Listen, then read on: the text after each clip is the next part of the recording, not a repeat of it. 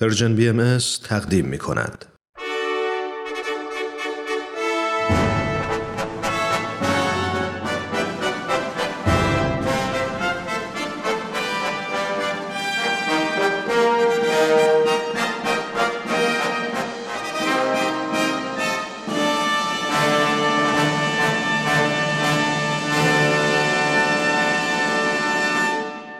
پیک یزدان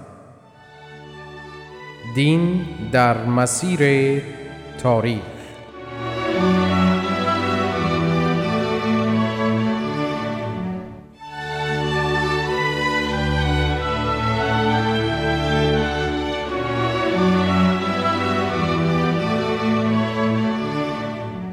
شنوندگان عزیز درود بر شما. به برنامه امروز خوش آمدید. در این برنامه آقای دکتر نصرت الله محمد حسینی استاد پیشین دانشگاه تهران و پژوهشگر بهایی در مسیر شرح تاریخ و تعالیم دیانت بهایی به معرفی آثار نازله از قلم حضرت بهاءالله شارع دیانت بهایی در شهر ادرنه می‌پردازند. به طوری که توجه دارید این بحث در ادامه بیان تاریخ آینهای آسمانی و وحدت اساس ادیان الهی مطرح می گردد. آقای دکتر محمد حسینی به برنامه خودتان بسیار خوش آمدید. بسیار سپاسگزارم سرکار خانم جیتی اجتماعی شنوندگان عزیز و پرمهر و با وفای رادیو پیام دوست پس از درود فراوان همان گونه که قبلا بیان گشت از قلم حضرت بهاءالله در شهر ادرنه صدها لوح مقدس خطاب به بهاییان و غیر بهاییان نازل گردیده که محتوای برخی از آنها از چهارصد صفحه نیز تجاوز نموده است. بله. اصولا الواح حضرتشان به کاتب مبارک یعنی منشی مبارک دیکته شده و تحریر گشته است حضرت عبدالبها و حضرت قسن اطهر میرزا مهدی فرزندان بزرگوار حضرت بهاءالله از جمله کاتبان یعنی منشیان حضرت بهاءالله بودند. منشی دیگری که قالب آثار حضرت بهاءالله به خط اوست میرزا آقاجان کاشانی است که به نام او قبلا اشاره کرده چند کاتب دیگر نیز در آن اوقات در خدمت حضرت بهاءالله به تحریر یا تصوید یعنی نسخه برداری آیات اشتغال داشتند. در اینجا ذکر چند نکته در خصوص آثار نازله از قلم حضرت بهاءالله در ادرنه ضروری به نظر می رسد خواهش می‌کنم. نخست که کسرت آیات حضرتشان به حدی بوده است که کاتبان یعنی منشیان مبارک از عهده جمع آوری و تنظیم و تصوید آنها یعنی نسخه برداری از آنها عاجز گردیدند. بله.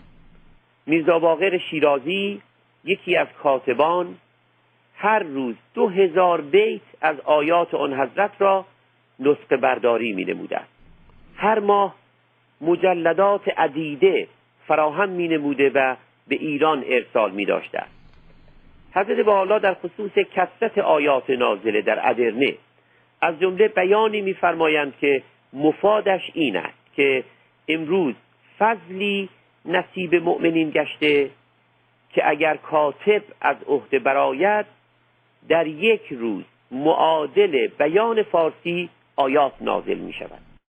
باید توجه داشت که بیان فارسی اثر قلم حضرت باب حدود هشت هزار بیت است. حضرت الله به عین عبارت میفرمایند این ایام معادل جمیع کتب قبل و بعد از قلم اعلا امام وجوه نازل.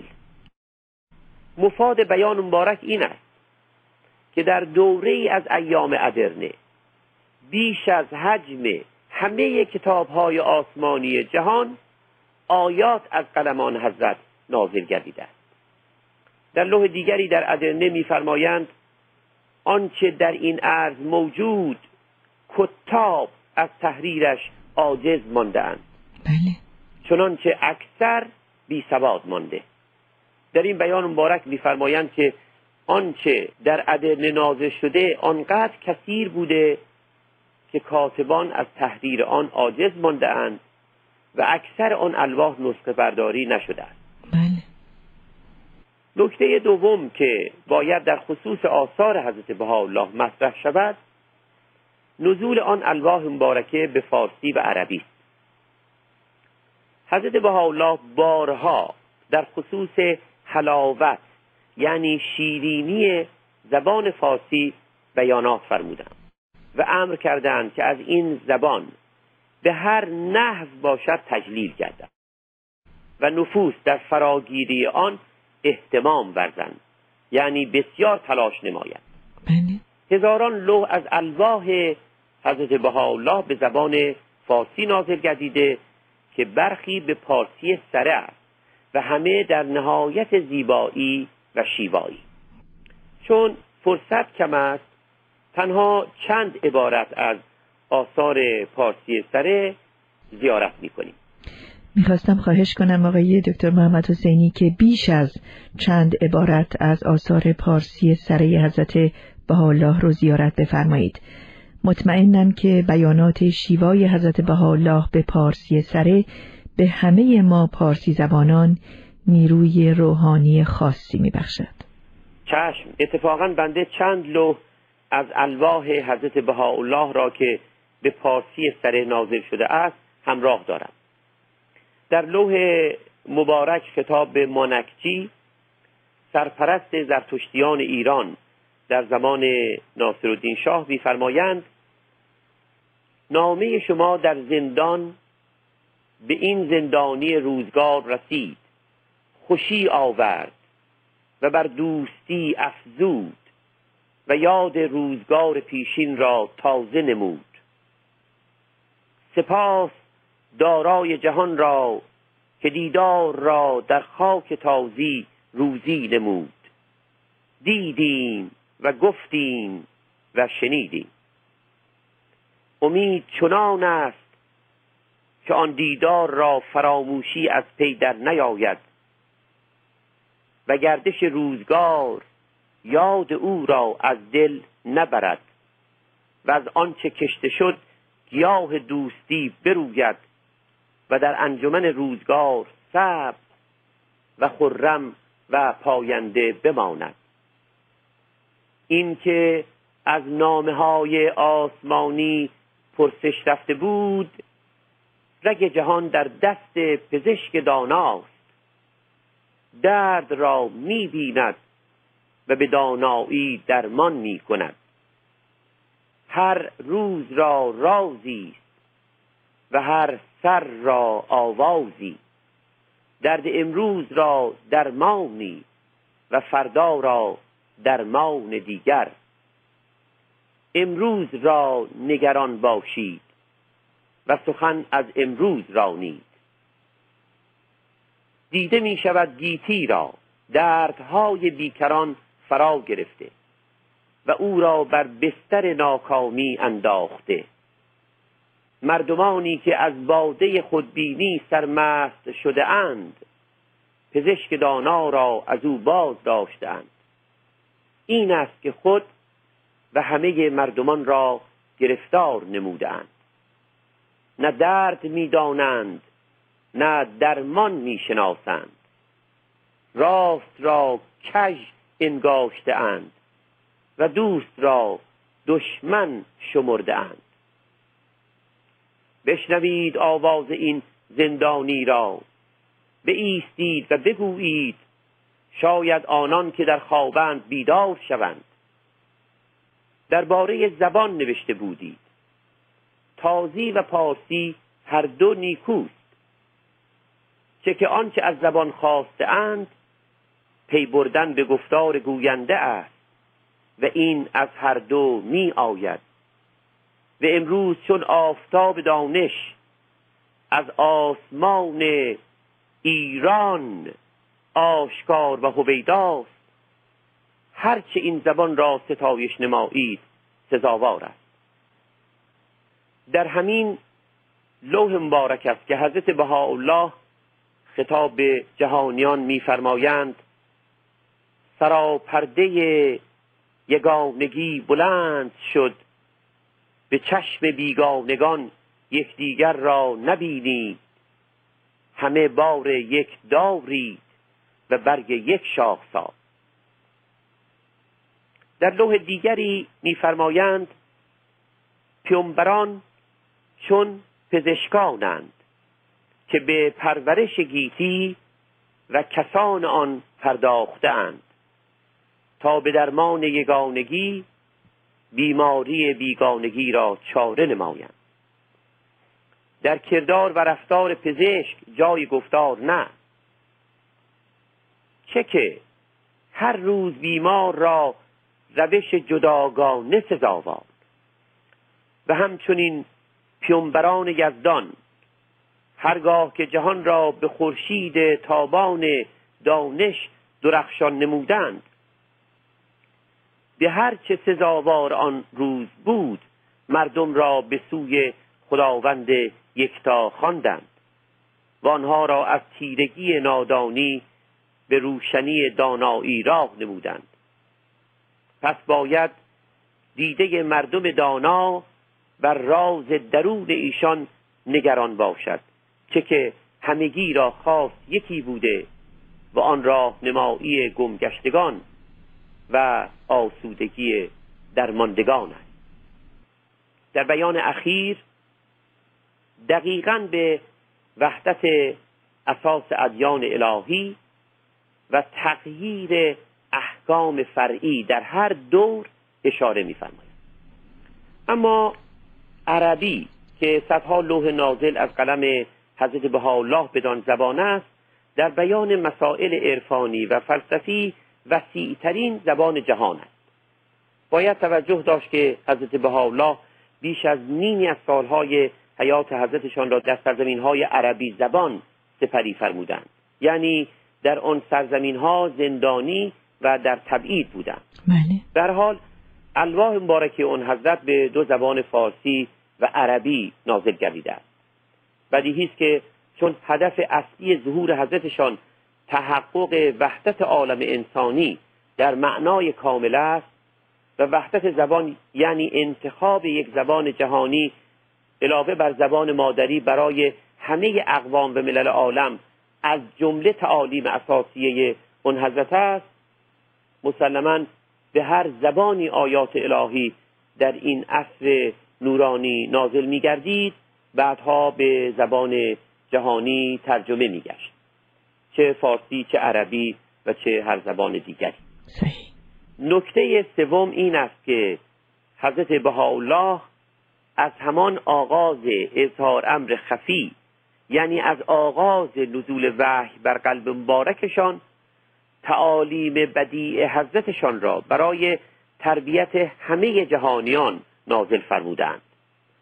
ولیکن در ایام بغداد تمام هم آن حضرت مصروف تربیت اصحاب حضرت باب و آماده نمودن آنان برای پذیرش ظهور عظیم خودشان بود. در باغ رزوان که اظهار امر علنی فرمودند این افتخار تنها نصیب اصحاب حضرت باب گردید که دریابند حضرت بهاءالله من یظهره الله موعودند یعنی همان شخص عالی مقامند که حضرت باب به ظهورشان بشارت و وعده دادند. از عواست ایام ادرنه ابلاغات عمومی آن حضرت به رؤسا و بزرگان عالم رسما آغاز گشت. بله. اگرچه قبلا تلیعه آن با نزول لوح سلطان عبدالعزیز در شهر استانبول به شرحی که در پیش گفته این آشکار گشته بود. آقای دکتر محمد حسینی از آنچه فرمودید روشن میشه که حضرت بهاءالله در هر اثری از آثار مبارکشان به نوعی مستقیم و یا غیر مستقیم به نوعی خفی و یا علنی اظهار امر فرمودند. به عبارت دیگر همواره در آثار مبارکشان رسالت خودشان را اعلان فرمودند. ولیکن در آثار بهایی به مراحل خاصی از دعوت و اظهار امر ایشان اشاره شده است. می‌خواستم خواهش کنم که مجددا در خصوص هر یک از این مراحل توضیح مختصری بیان بفرمایید. حتما به استناد آثار مبارکه بهایی دعوت و اظهار امر حضرت بهاءالله در چهار مرحله تشخیص می شود بله مرحله نخست اظهار امر خفی حضرت بهاءالله است که از سیاهچال تهران آغاز می شود و تا ده سال پس از آن ادامه می یابد این دوره از حیات حضرت بهاءالله و تاریخ امر بهایی سنین مهلت سالهای مهلت نامیده شده است.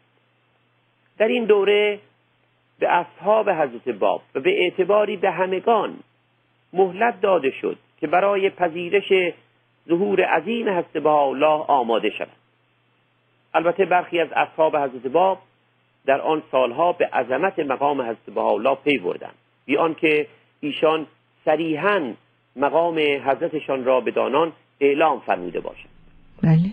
به یاد داریم ضمن بیان وقایع ایام بغداد به عرض رسید که از الله استثناءا مقام عظیم حضرتشان را به فرزند برومندشان حضرت عبدالبها صریحا اعلان فرمودند و حضرت عبدالبها که در آن اوقات نه ساله بودند بر اقدام مبارک بر پاهای مبارک افتادند و اظهار ایمان و تقاضای فدا در راه امر حق فرمودند. بله.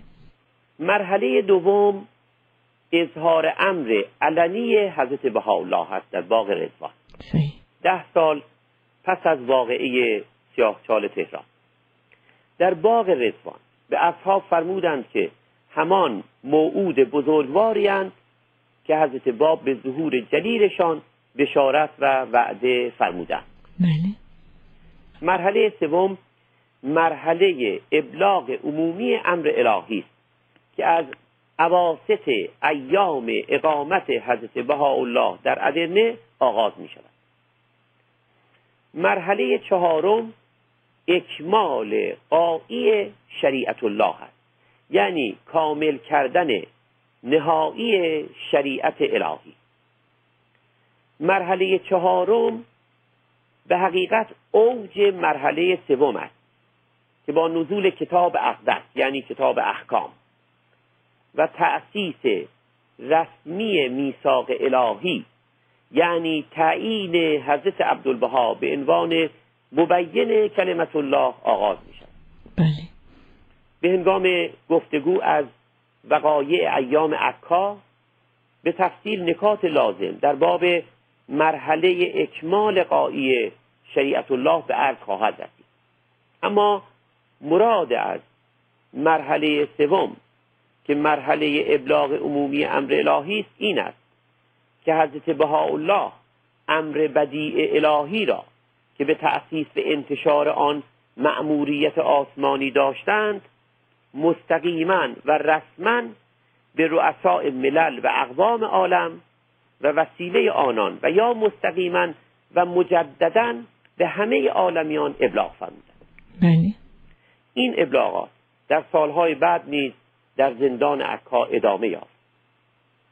در جلسات آینده ضمن بیان وقایع ایام اقامت است به الله در ادرنه و عکا به مطالعه محتوای این ابلاغات این الواح عمومی البته به اختصار خواهیم پرداخت. و نخستین اثری که بررسی می شود سوره ملوک خطاب عمومی آن حضرت به همه پادشاهان و رؤسای عالم. سپاس گذارم آقای دکتر محمد حسینی بی صبرانه در انتظار شنیدن محتوای این ابلاغات هستیم. به ویژه سوره ملوک که همینطوری که فرمودید خطاب حضرت بهاءالله به همه پادشاهان و رؤسای عالم هست. شنوندگان عزیز از شما دعوت می کنیم که هفته آینده نیز با ما باشید. تا به اتفاق به سخنان آقای دکتر محمد حسینی در این زمینه گوش دهیم. آقای دکتر مجددا سپاس گذاریم از شما. بنده هم سپاس گذارم